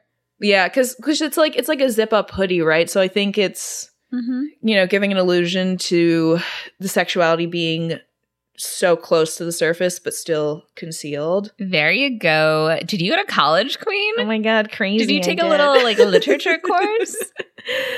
and then I did. Um Writing the essay. I wrote it. I wrote essays. I wrote the essays. so he unzips her sweatshirt and her bra is now exposed and she starts posing again. And Sebastian tells her that what would be really sexy is if she lost all her clothes. Cecile doesn't want to do that, so she decides that she's going to go home. But Sebastian then blackmails her essentially and says that, okay, I'll, I'll call your mom to pick you up, but oh, your mom doesn't know you're here, does she? Maybe I should call her anyway. So she runs over to stop him and he puts the phone down and says that he just wanted to give her a kiss. And she says, okay, really, like just a kiss. You promise that's it. And he says yes. So he then reaches down to take off her pants and she asks why he would need to do that if it's just a kiss. And he tells her that he wants to kiss her down there. She doesn't want to do that. And he says, A promise is a promise. And then pulls off her pants and starts to kiss her. This is like obviously super fucked up and like not an okay thing to do. yeah, I agree. I agree. So yeah, he ends up essentially going down on her. And then we have like a quick cut as she starts to like moan. Yeah. So in the morning, Mrs. Caldwell goes into Cecile's room. She immediately sees that it's a doll. And Cecile actually comes in, like perfect timing. Mm-hmm. And her mom's like, Where have you been? And she's like, Shopping? like, question mark. So her mom, like, comes over to her and, like, basically smooths her hair back. And she's like, Come on, like, you have to get ready. You're going to Miss um, Rosemond's. You're going to have lunch with Annette. And, like, zips up her sweatshirt. So we go to the Rosemond estate, and Cecile and Annette have lunch. Just what is it called? Al fresco outside. Mm-hmm. And Sebastian just shows up out of the blue and he's like, Is anyone interested in a game of tennis? And like makes a sexual gesture with his racket. And that's when Cecile's like, Excuse me, and like runs off, um, just totally spooked. Then Mrs. Rosemond comes up to Sebastian and Annette and she's like, Ah, they just called. They're short of volunteers at the retirement home but I have theater tickets this evening. Maybe you guys w- mind filling in for me? And Sebastian is like, Yeah, of course. And we see him gesture to shooting himself in the head. Mm. And Annette's like, hee hee. Yeah. LOL. So Sebastian and Annette go to the retirement home, and Annette is simply having a blast. She's speaking with an old man. Sebastian gets this like random woman to spend time with who isn't totally all there. Mm-hmm. She starts telling this story, and Sebastian is like, Yep, you already told me about that. Yes, ma'am. And he says, And and then I fucked your daughter. And she says, What? And he said, I said, Would you like some water? And I'm like, Gaslighting an old woman for what? For what, Sebastian? Yeah. So the nurse comes in with Annette to check on them, and Sebastian pretends that, you know, him and this woman are just having a grand old time hanging out, Mm-hmm. sharing stories. I was just gonna say really quick, harkening back to the Cecile scene. Like, I do like the dichotomy between Cecile and Annette. Both of them haven't had sex, but they're totally different personalities. Yeah. Yeah. And I, I just feel like Annette is just a genuinely nice person. She's really well adjusted, and Cecile is not well adjusted at all. Mm-hmm. But I think it would be remiss to have Annette and Cecile both be like super green and unsure of themselves. Yeah, it doesn't it doesn't portray both of the I guess yeah, both the virgins as like the same person. We can see Yeah. like that I don't I don't think that Cecile was ever trying to like wait to have sex for any particular no, reason. not really. Yeah. She just, you know, hasn't. She obviously isn't at that maturity level. Mhm. So we see just like different types of people. Yeah. So they get into Sebastian's car, and on the way home, he's like, I actually feel, you know, really good about myself. Like, Mrs. Sugarman is cool. And Annette is Liar. like, You must think I am a total idiot.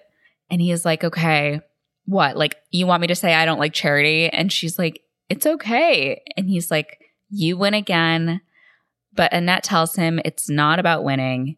And she tells Sebastian his problem is that he takes himself too seriously. And he's like, drop it. Like, I don't want to talk about it. So she starts sticking her tongue out at him and like making these faces and just Mhm. like putting her lips behind her teeth and stuff. Like, it's very funny. She's just fooling around with him. Her charming, goofy Reese Witherspoon self. Precisely. Yeah. And Sebastian's like, stop, like you're distracting me, like da da da. But he starts laughing and she's like, it's okay, like laugh. I'm not gonna tell anybody. And as they're like enjoying themselves, Annette holds his hand. Wow. I was surprised by that. Yeah. Because I was like, did she break up with her boyfriend or Definitely not. we're just kind of like, you know, maybe he is gay. Maybe they mutually parted ways. Maybe. I do think it's um it's interesting that we never Annette doesn't really have any sort of moral blowback for what we assume is her cheating on her boyfriend because Yeah. in this world it seems like that and as we'll see spoiler alert as we'll see later when they have sex that's okay that's accepted in this world because it's in pursuit of love Right. but anything that's in pursuit of pleasure, like what Catherine is doing, is not okay. Yeah, and also, well, I'm I'm doing a little bit of a spoiler by saying this, Mhm. but at the end of the movie, when Catherine says like no one changes in a day, Mm-hmm. part of me was like, did we have the wrong impression of Annette? You know what I mean? At first, when she said it, I was like, wait, is she implying that Annette was never a virgin?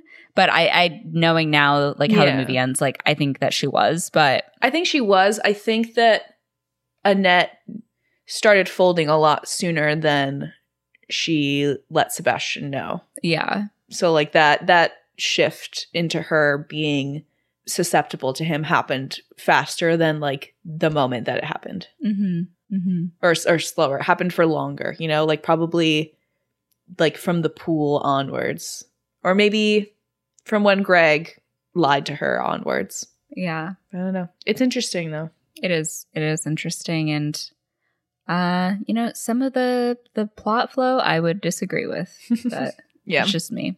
Yeah so in like what looks like a greenhouse area or like a little indoor terrace area, Catherine goes to check on Cecile, and Cecile says that something awful happened last night. Her brother took advantage of her. Catherine asks if he forced intercourse on her, and Cecile goes to whisper in her ear what happened. And Catherine asked if she liked getting eaten out, and Cecile says, Oh, I, I didn't at first, but then it felt good, and my body got hot all over and felt like an explosion. And Catherine is like, Yeah, that's called an orgasm. And Cecile is shocked. This is obviously like very new to her. And Catherine tells her that she's now becoming a woman and she should keep going, you know, now now that she's started, she's on her way. You know, maybe use Sebastian as your tutor so that way when it comes time for you and Ronald to get intimate, you know, you'll know what you're doing. You should just sleep with as many people as possible. And Cecile asks if that would make her a slut. And Catherine says, Cecile, everybody does it. It's just that nobody talks about it. This whole plan lies on Cecile just being like dumb as hell. Just like exploited by everybody. I guess, yeah, exploitation because Catherine's like, listen to me, listen to everything I say. Mm-hmm. Hey, you need to do this. Yeah. Yeah. Yeah. She gains her trust first and then, you know, influences her to do other things that will only cause harm to her. Yeah. Because again, what she's trying to do is like ruin Cecile's reputation and her view as like, or pe- how people view her as like a virginal, like quote unquote good girl Yeah. in order to get back at court. I found myself like often forgetting exactly like what her goal was because we also like never see court in the rest of the movie. Yeah. Yeah, you're right. Yeah. I I feel that way too because I'm like, is her goal to just stop Cecile and Court from going out, or is it to like ruin Cecile's life? Yeah, because at, at a certain point, it's like obviously just like not about court anymore. Like he becomes Right, irrelevant right. and it just becomes like destruction for the sake of cruelty. Yeah, cruel intentions. Yeah. Yeah, I don't know, dude. She's a little bit, um, as Taylor Swift says, fucked in the head. I think. Yeah, she just said that. Yeah. We fast forward to, I guess, the evening where Cecile is in bed. She's putting a maraschino cherry in her mouth and she asks if she's supposed to feel the sore to Sebastian, who's uh, laying next to her in bed. Nice little visual gag of a cherry being popped. Right. And he tells her the first time, and she tries to actually go again with him. Like she's interested in having sex again. But he pushes her off, and he, Sebastian is like, This is what we like to call quiet time. I'm going to write in my journal, like, let's reflect on our experience. And she asks what the matter is and asks if he is in love with Annette. So everyone can tell. Yeah. You know, everyone knows what's going on. And Sebastian doesn't reply, but Cecile says that's okay. She's in love with someone else too. And she like breathes in his face. Like she's just very, you know, childish about everything. Um, and then Sebastian gets up to go take a shower. So the next day, Sebastian is in fact spying on Annette with a pair of binoculars Of course. when Catherine comes and snatches him away. And she says that Annette is crying from reading her book. Okay, it's not about you. And Sebastian tells her to shut up. And that's how Catherine realizes that Sebastian is developing feelings for Annette. So this is a curveball she certainly did not see coming. Certainly.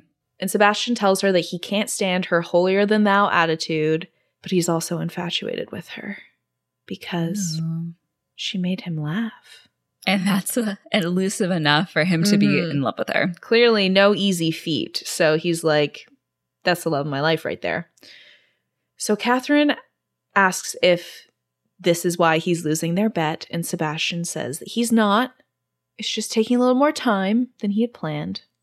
Catherine then goes up and is, you know, being very seductive and starts coming on to him and asks if she can take her new car for a drive. Mm-hmm. But Sebastian says that the only thing she'll be riding is him. Mic drop.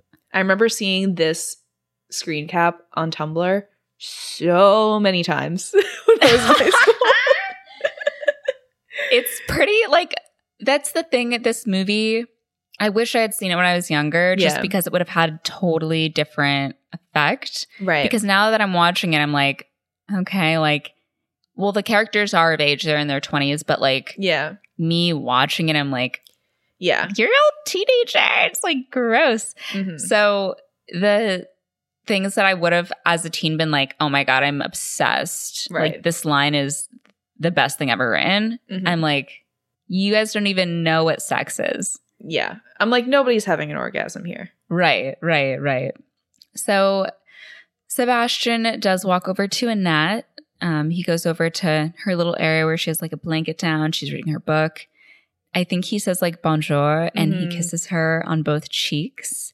And then they actually start making out. Oh my god. Like it happened so Oh, fast. It, it, ha- it happened so fast. yeah. Come on, guys. Yeah. A little build up would have been nice. Mm-hmm. But Annette pushes him off, and Sebastian apologizes, and she's like, I'm sorry too. But then he's like walking away and he turns back and he's like, Actually, you know what? I don't apologize. Like, I can't just keep my feelings for you bottled up. And Annette is like, We're supposed to be friends. And he asks her if she can honestly say she doesn't feel anything for him. And Annette is like, I do have feelings for you. And he's like, Well, you don't have a husband unless you're married to Jesus. Like, why can't we be together? And Annette tells him they can't be together because she doesn't trust herself with him. Follow that instinct. Get away fast. Mm-hmm. So that night, Annette is in her bedroom at the estate. She is sitting at her vanity when Sebastian comes in to say goodbye because he's going back to the city or maybe the south of France for the rest of the summer. But in any case, Who knows? he can't take her games anymore. She's hot one moment, cold the next, and Annette tells him, you know, if that if that's how you feel, good that you're leaving then. So Sebastian is about to leave and it finally dawns on Annette that he is in fact about to leave. So she calls him back and says that she doesn't want them to end on bad terms. And he tells her that she's a hypocrite because she talks about waiting for love and here it is and she's turning her back on it. And she'll have to live the rest of her life knowing that she turned her back on love. So this really hits Annette and she stops him, tells him to wait, and then locks the door. Whoa. They start making out, and she actually reaches down to undo his pants before she gets on the bed and starts unbuttoning her pajama top. But, shocking, Sebastian stops. And he looks like he's about to start tearing up and says Mm-hmm. that he can't. And he leaves. Yeah, his eyes are like filled with water. Like Mhm. He's feeling emotions. those baby blues. Yes. So in the morning, Catherine comes into Sebastian's room and asks how it went last night. And Sebastian's like, Well, we didn't have sex. Annette was lying on the bed, ready to do it, but I just didn't feel right about it. So Catherine naturally calls him a chump and says that if he's heading to Annette, she left about 30 minutes ago to stay with the friend's parents. Like he blew it. Mm. So Sebastian gets in his car and calls Greg, and he's like, Where's Annette? And Greg is like, Hey man, maybe you should just leave her alone. But Sebastian like pushes him to tell him where she is. And Greg is like, Okay, she's staying with her friend's parents. You know, she caught a train to Penn Station a few minutes ago. So Sebastian drives into the city while Colorblind by the Counting Crows plays. And like, the music selection in this movie, though, does kind of hit. Oh, it's stellar. It's amazing. Yeah. Yeah. I'm like Zetus Lapidus.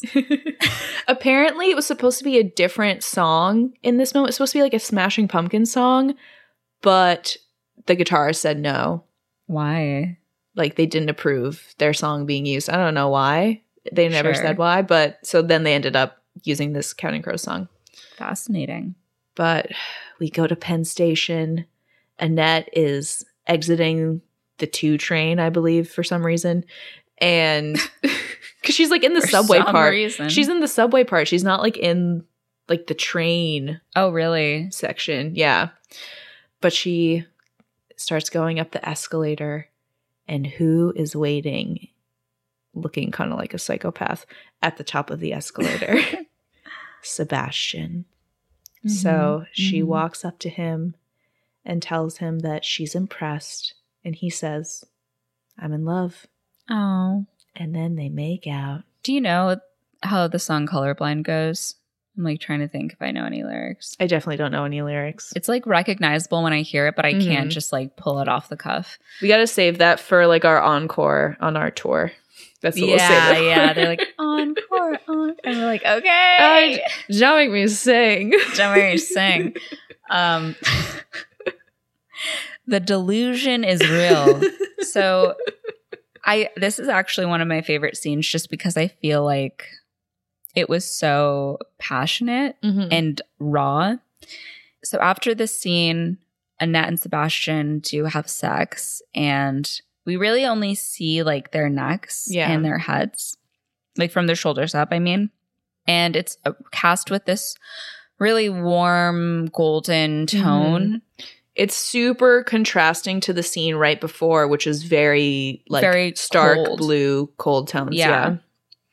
So they're, you know, doing the act and he asks Annette if she is okay and like kisses her. It's very, very intimate. Mhm. There's like a lot of eye contact and just like holding each other close.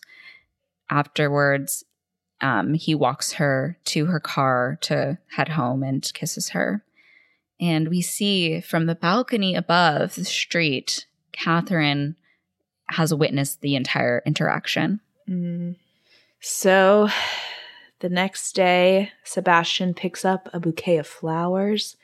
He starts, you know, heading upstairs, going over to his room when he hears some moaning coming from Catherine's room. So he knocks on the door and she's like, Oh, um, just a second. Okay, come in. So Sebastian, curious, walks in and asks who she was with and he ends up like pulling out the trundle under her bed to find Ronald. Mm-hmm. Mm-hmm. He quickly gets dressed and gets the fuck out of there. And Catherine tells Sebastian that he doesn't get to have all the fun and asks if he came here to make arrangements because he obviously won the bet. But he tells her he's not in the mood. And Catherine is very offended by this and says, What do you mean? I want to fuck. And he says, Well, I don't, and walks out. So we know this can only end badly. Catherine's scary. Yeah. And she has no episodes of remorse. No. So later on, Sebastian is talking to Annette on the phone and they make plans to like meet later. Um, and he says, I love you. So Catherine comes in and she's like, You're completely pussy whipped. Like, what happened to you? And this is when Catherine gets mad at him and says that he doesn't love her anymore. Like, he loves Annette. And Sebastian says it's just a bet. And Catherine comes up to him and starts like kissing him, but he pulls her off and tells her it's ridiculous. And Catherine tells him that he's ridiculous and asks if he realizes that he's dating Miss 17 magazine, like AKA the headmaster's daughter, before he knows that he'll be giving campus tours with her. And Catherine just keeps going in on him. Mhm. She's like, Do you realize that the headmaster doesn't know you? Like, there's no way he'd want you to date his daughter. Plus, like, Miss 17 is now a sham. Oh, as the class president, it feels like my duty to let them know what's going on and starts dialing, I guess, like her parents' phone number. But Sebastian hangs up the phone. And Catherine says that he is in quite a predicament. And Sebastian says that he's planning to tell her everything. And she's like, Do you really think you've changed Annette's beliefs? People don't change overnight. Catherine also says that they're two of a kind. And he was going to leave school a legend, but now he'll leave it as a joke. And she urges him just not to tell Annette the truth. Um, also for her reputation, because Mm-hmm. if she starts school dating him and she's the headmaster's daughter and this like person who's an avid proponent of celibacy or not celibacy but like um abstinence. Like Mhm. she's going to have her reputation ruined by him. Yeah, I mean, Catherine definitely feels very betrayed. I think because, like she said, like she sees her and Sebastian as kindred spirits. They both like to go out and toy with people and Yeah. cause a lot of destruction. And Mhm. now he has turned on her. And once again, this is like another man in her life who is tossing her aside in favor of like a virginal, quote unquote, good girl. Yeah, for sure. And oh, I was just going to say their parents also are like never around. So Yeah, completely absent. the only thing that they have is each other to Mhm. keep themselves company. Like everyone else is just kind of fodder. Mm-hmm. So we see Sebastian walking around New York, just kind of contemplating what he's going to do. It obviously struck a chord with him, what Catherine said, especially about his reputation being tarnished. Mm-hmm. He goes to meet up with Annette and they go into her room and he says that he, there's something he needs to tell her. This isn't working out for him anymore. And Annette thinks that he's joking because what a fucking 360 from literally the day before and asks, 180. Yep. Sorry, I'm so, I'm being such a bitch. No, you are correct. I can do literary literary analysis, can't do math. Can't do it at all. But yes, it's a 180 from the day before. And she thinks he's joking, ask him what's wrong. And he says, It's not you, it's me.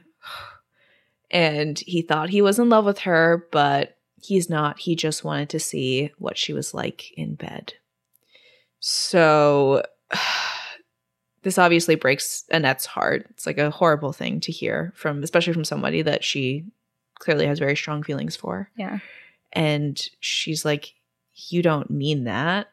And he says that he's actually in love with someone else, and Annette doesn't compare to her. And she starts like really crying at this point, and she calls him a coward and is like, Look at you, you're shaking. And like, we see that Sebastian is clearly crying. He obviously Yeah. Doesn't want to be doing this, yet he can't stop himself Mm-hmm. and he tells her that she was just a conquest.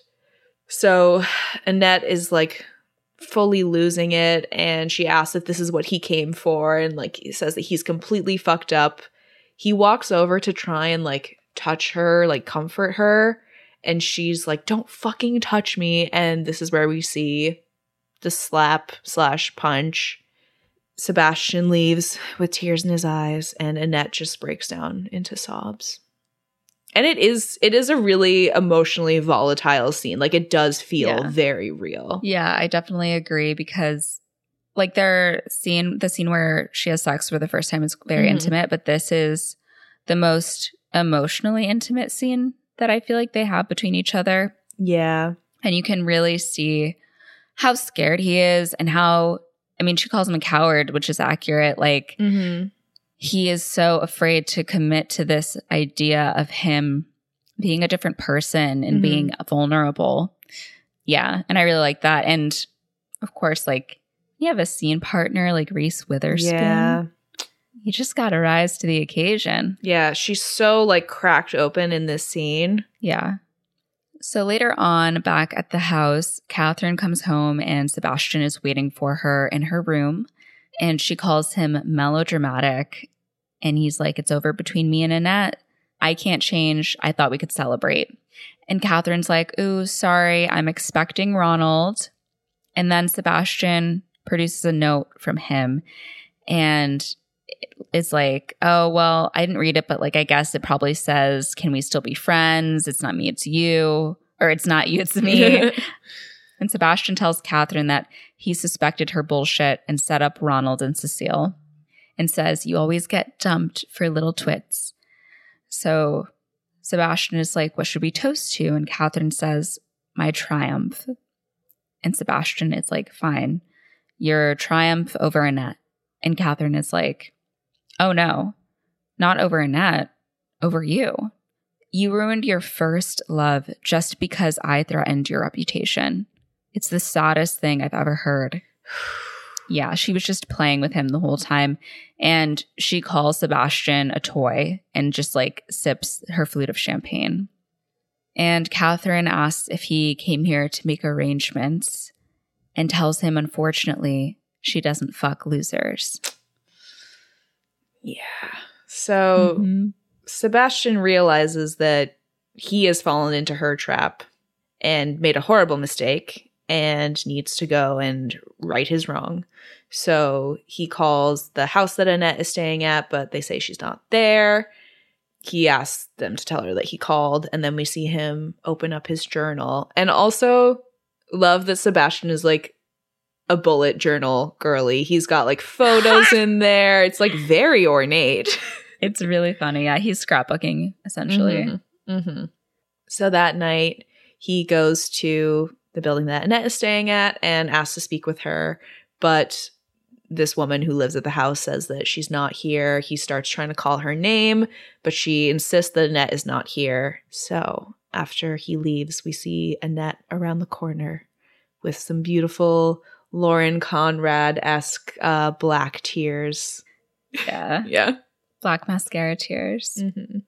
So Sebastian decides to write Annette a letter. And it says, Dear Annette, thank you for reading this letter. I don't know what I can possibly say to rectify the harm I've caused you. For once in my life, I'm at a loss for words. The truth of the matter is that being with you was the only time I have ever been happy. My whole life has been a joke. I prided myself on taking joy in others' misery. Well, it finally backfired. I succeeded in hurting the first person I loved. I wish more than anything I could take it back, but I guess that's not possible. Enclosed is my most prized possession my journal. For a long time, I considered it my trophy, a sordid collection of my conquests. If you really want to know the truth, then please read it. No more lies. And we see as Annette flips through Sebastian's journal a photo of Catherine. And I think it says, like, I'm in love and like that she's beautiful. and then the next page is her, like, him being like, she's a bitch. Yeah, something like I feel like right. yeah, yeah, and it's like oh, she's a bitch, coke Mhm. addict, like whatever, whatever. Um, yeah, but am I it, the first page is like positive and the next one is negative. I, I think so. Right? That's what I gleaned from it. But now I'm questioning if I saw it correctly. because there's like a page about Cecile, there's a page about right. Annette, there's a page about Catherine. Um, I can't remember, hmm but in any case, he has a lot of photos. Yeah. Yeah. There's a lot of info in the journal. Mm-hmm. Meanwhile, Catherine is laying in bed and she calls Ronald and says that Sebastian is out of his mind. He hit her, and there's more. It involves Cecile. So we see Ronald say he's on his way. He gets out of bed, and who is in bed next to him but Cecile? So the next day, Sebastian is he was like in Central Park across from, you know, where Annette is staying when he finally leaves and is walking down the street. Meanwhile, Annette, a little on the nose, but she is dressed in all white, uh, starts walking around looking for Sebastian. She actually consistently wears light colors through the whole movie, whereas Oh, yeah. Sebastian and Catherine are always in dark colors. And same with their Mhm. house too. It's all like a lot of really dark interiors. Oh, yeah. Catherine's room is like a dungeon. It's all like royal blue. Mm-hmm. Lots of drapey fabric going on. Yeah. So Ronald then emerges. He is looking for Sebastian. He is super pissed off and he ends up confronting him about hitting Catherine. And Sebastian is like, Look, dude, I don't know what you're talking about. Like, you can't listen to anything that Catherine says. And then Ronald is like, What about fucking Cecile, though? Whoa. And Sebastian obviously can't deny that because he did. So Ronald starts hitting him. They get into a fight. Annette finally finds them. She tries to pull Ronald off of Sebastian. Mm-hmm. But then Annette ends up getting like thrown into the road because they're having this fight in like the bike lane Yeah. or something. Yeah. Like Ronald tries, or Annette tries to stop Ronald, Yeah. but like she gets like thrown over. Mm-hmm. So she's fully in the road. A car is coming, and I'm like, why wouldn't a car stop? Like, why would you not stop? I don't get that. But I also don't have a license, so I don't know. Maybe it's hard to do. No, I mean, he hits the brakes. I'm like, bro, your brakes are fucked up. Like, yeah. maybe he hit them and it was so close that Mm, it was still a, a large impact because you can't stop like exactly, right. but it just feels like the car goes on for so long. But I don't know. It's Yeah. a movie. It's a movie. it's like in life size when the truck is like honking the horn instead of just stopping so that it doesn't hit the small child. Right. It's like that kind of vibe for me. exactly. So, anyway, it's high stakes. She's in the middle of the road. A car is coming. Before she can get up, Sebastian sees. He jumps and pushes her out of the way, and he gets hit by the car instead. Yeah. So he does he does get quite a bit of air when he gets like thrown up in up into He's the air. like, yeah. He gets his He shit flew. rocked. Yeah. yeah. So Annette rushes over to Sebastian to, you know, see if he's okay. They're holding hands. His face is all cut up, and they both say, I love you to each other as they're crying. Yeah. So then we see what was probably the most surprising thing. Shocking. Absolutely shocking. We're at a funeral. Mm-hmm. We're at Sebastian's funeral. Dead. He's dead. the car kills him. Like, don't get me wrong. The wrong. last words he said were like, I love you. right. Like, it looked like a bad accident. Like, he would be extremely hurt. But I certainly did not think it would kill him. I didn't think it would kill him either. Maybe it's like an internal bleeding Like a brain bleed. situation. I don't know. He has a lot of money too. Like right. They like would have the gotten him right like- to a hospital. right. Like he would have been seen. Yeah. He's in New York for Christ's sake. You tell me Langone couldn't help this man?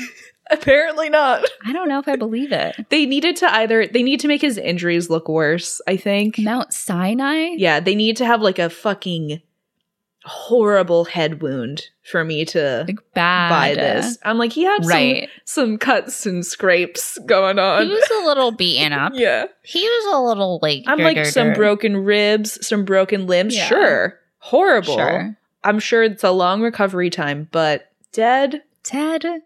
Hmm.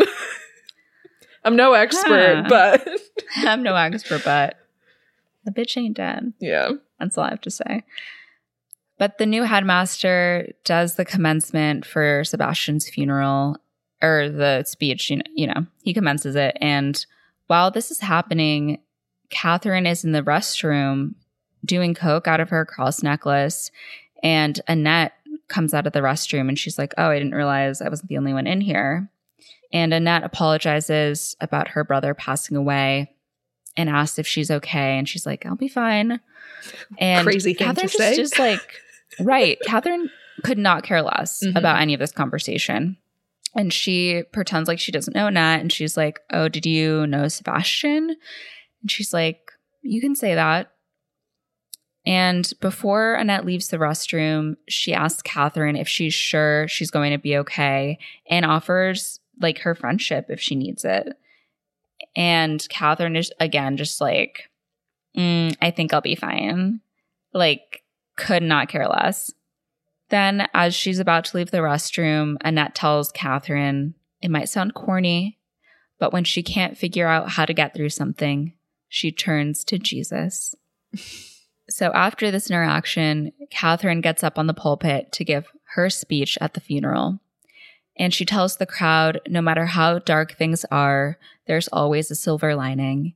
It might be hard to see, but what they should learn is to be true to themselves and resist peer pressure. And she says, as student body president, I've tried to set that example, but the one person I couldn't get through to was my brother. And she like starts going into this diatribe of like, if there's one thing I could say to him or blah, blah, blah. Mm. But as she's going on with her speech, she notices people getting up, they're leaving the church. There's like a mass exodus. So she follows them out to the courtyard where everyone is reading these bound, like spiral bound books. And they're reading Cruel Intentions, a journal of Sebastian Valmont. Wow. Yeah. So Cecile hands her a copy, and Catherine begins crying. Like all of her secrets have been revealed. And the Mhm. headmaster comes out. He opens up her cross necklace, sees the cocaine. And as this is happening, Bittersweet Symphony by The Verve is playing. Classic. Da, da, da.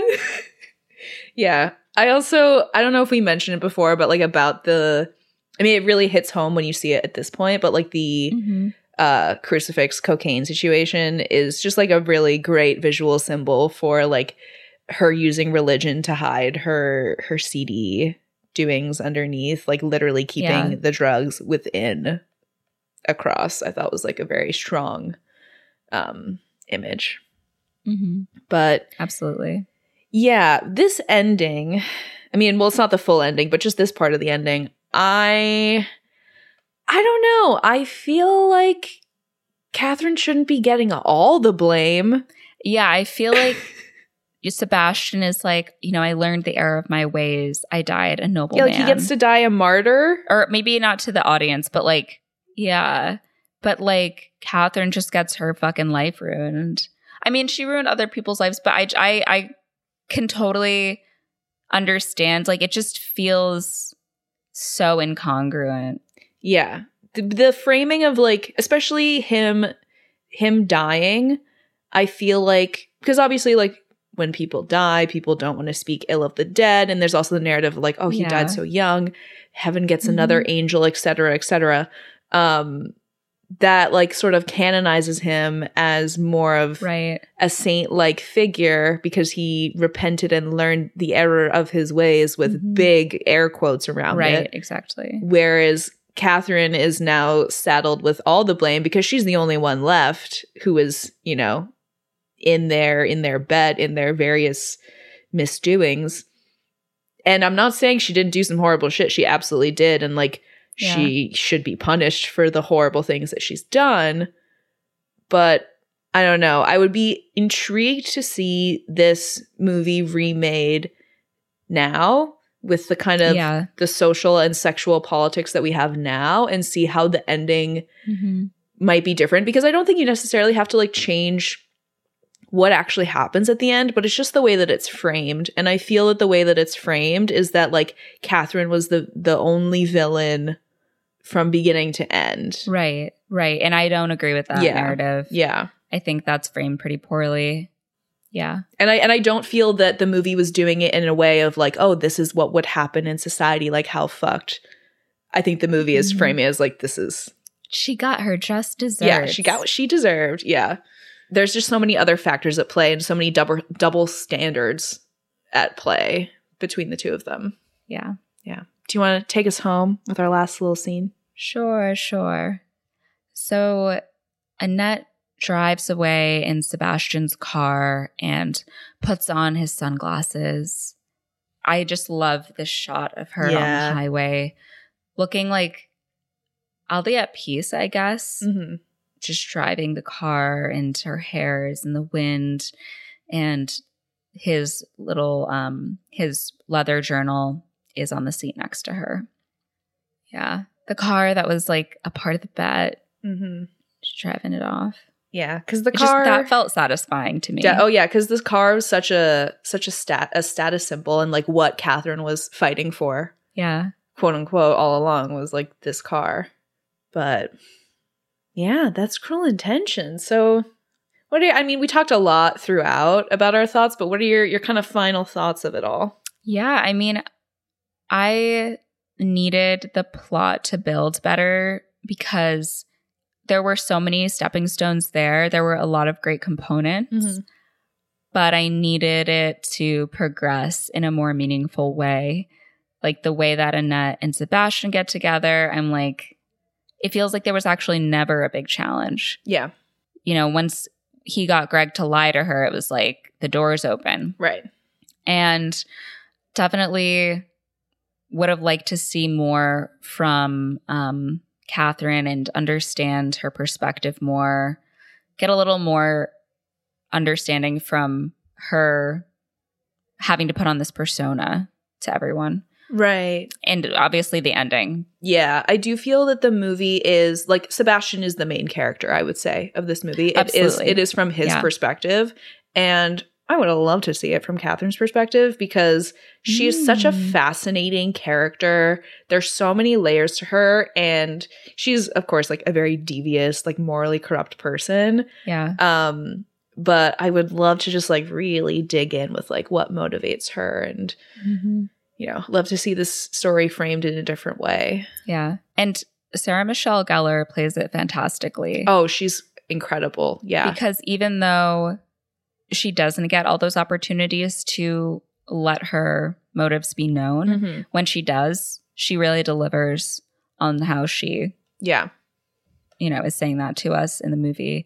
Um, and she always, I just feel like she is magnetic every time she's in a scene. Oh, definitely. She's always a scene stealer. Yeah, totally. Mm-hmm. Totally. Yeah. I think it's, I think it was an interesting and like pretty cool choice to set this like very, very old story in a high school setting. Um, especially because like, I think when you're a teenager, because you don't have like the the maturity of an adult and kind of like I don't know, more awareness or as much emotional Yeah. intelligence. That's why teenagers, middle schoolers are often quite cruel. And that's why so much of bullying that happens happens like in your adolescence. So I think it's interesting to put this story about people who are motivated by destruction, who are motivated by like nihilism in a high school setting and see how that is how that takes form in the teenage Mhm. mind i thought was really interesting and especially set in a city like new york where kids who grow up there notoriously like grow up very very fast and right. That's are true. like jaded pretty fast especially when they grow up in an environment surrounded by so much money and no parental supervision and like one of the first things that's said in the beginning of this movie is you can't blame the kids for bad parenting and yeah. right here we're seeing an example true. of Oh no gosh. parenting whatsoever so these kids are just Yeah. running rampant with access to all the money and resources and drugs and alcohol and everything that they could ever desire and how that manifests in so much Mm-hmm. destruction because they have no structure Yeah, I definitely agree with you there. I think there are multiple Cruel Intention movies. Um, this is the only one that I'm like really familiar with they made a prequel and a sequel so the prequel i think recently. no no like years ago like amy adams plays catherine in the prequel Oh, I can't remember who plays Sebastian. I haven't seen it. I was just reading about it earlier. And like I think the story of that is their cousin like comes to the school and I guess they like torture the cousin or something. And then there's also a sequel after that, Cruel Intentions 3, but I don't really know much about either of them. hmm what would you rate Cruel Intentions? Um it's interesting cuz while I wouldn't say like oh my god this is like my favorite movie, I did find it very interesting and I feel like I haven't watched a teen movie really like this before. Like the closest thing I can kind of think of is like 13, which also had a lot of like more raw like more of the kind of s- Mhm. not seedy but the the darker parts of like teenage teenagedom Yeah, but obviously that has a very different story and a different tone but i feel like this movie laid a lot of groundwork for other things that we see now like euphoria yeah, or gossip girl like where we see these teens just kind of out of control. Um so i thought it was really fascinating to see kind of a a, a trailblazer for that genre. So i'm gonna give it like a seven because I think there's a lot that's interesting there, but there's also a lot that I would change and that I would like to see in a modern context. I'm going to be a little harsh and give it a six. Mm-hmm. because while I really liked the concept of the movie, I just feel like the I don't know if it was the writing or the direction. I felt like it could have just been so much more charged. Mm-hmm. Yeah. Yeah, it definitely could have been a little sharper. Mm-hmm. If you're in Canada and you would like to watch Cruel Intentions, you can actually rent it on the Cineplex store online for $3.99. If you're in the US, you can rent Cruel Intentions on Amazon. There you go. Well, we hope you enjoyed this episode. And uh, if you're looking for a little more content, you can always follow us on Instagram. It's Movies That Raised Us. Or you can follow us on Twitter at MTRU underscore pod. You can follow us on TikTok at Movies That Raised Us Pod. Or if you want to send us a good old fashioned email, you can send it to movies that raised us at gmail.com. And also, if you are interested in listening to our Confessions of a Shopaholic episode, you can find that on Patreon, link in the show notes, and in our bio on all social media. Yeah. And until next week, I'm Mo. And I'm Christina, and our theme song is by Garrett Schmidt. Bye. Bye.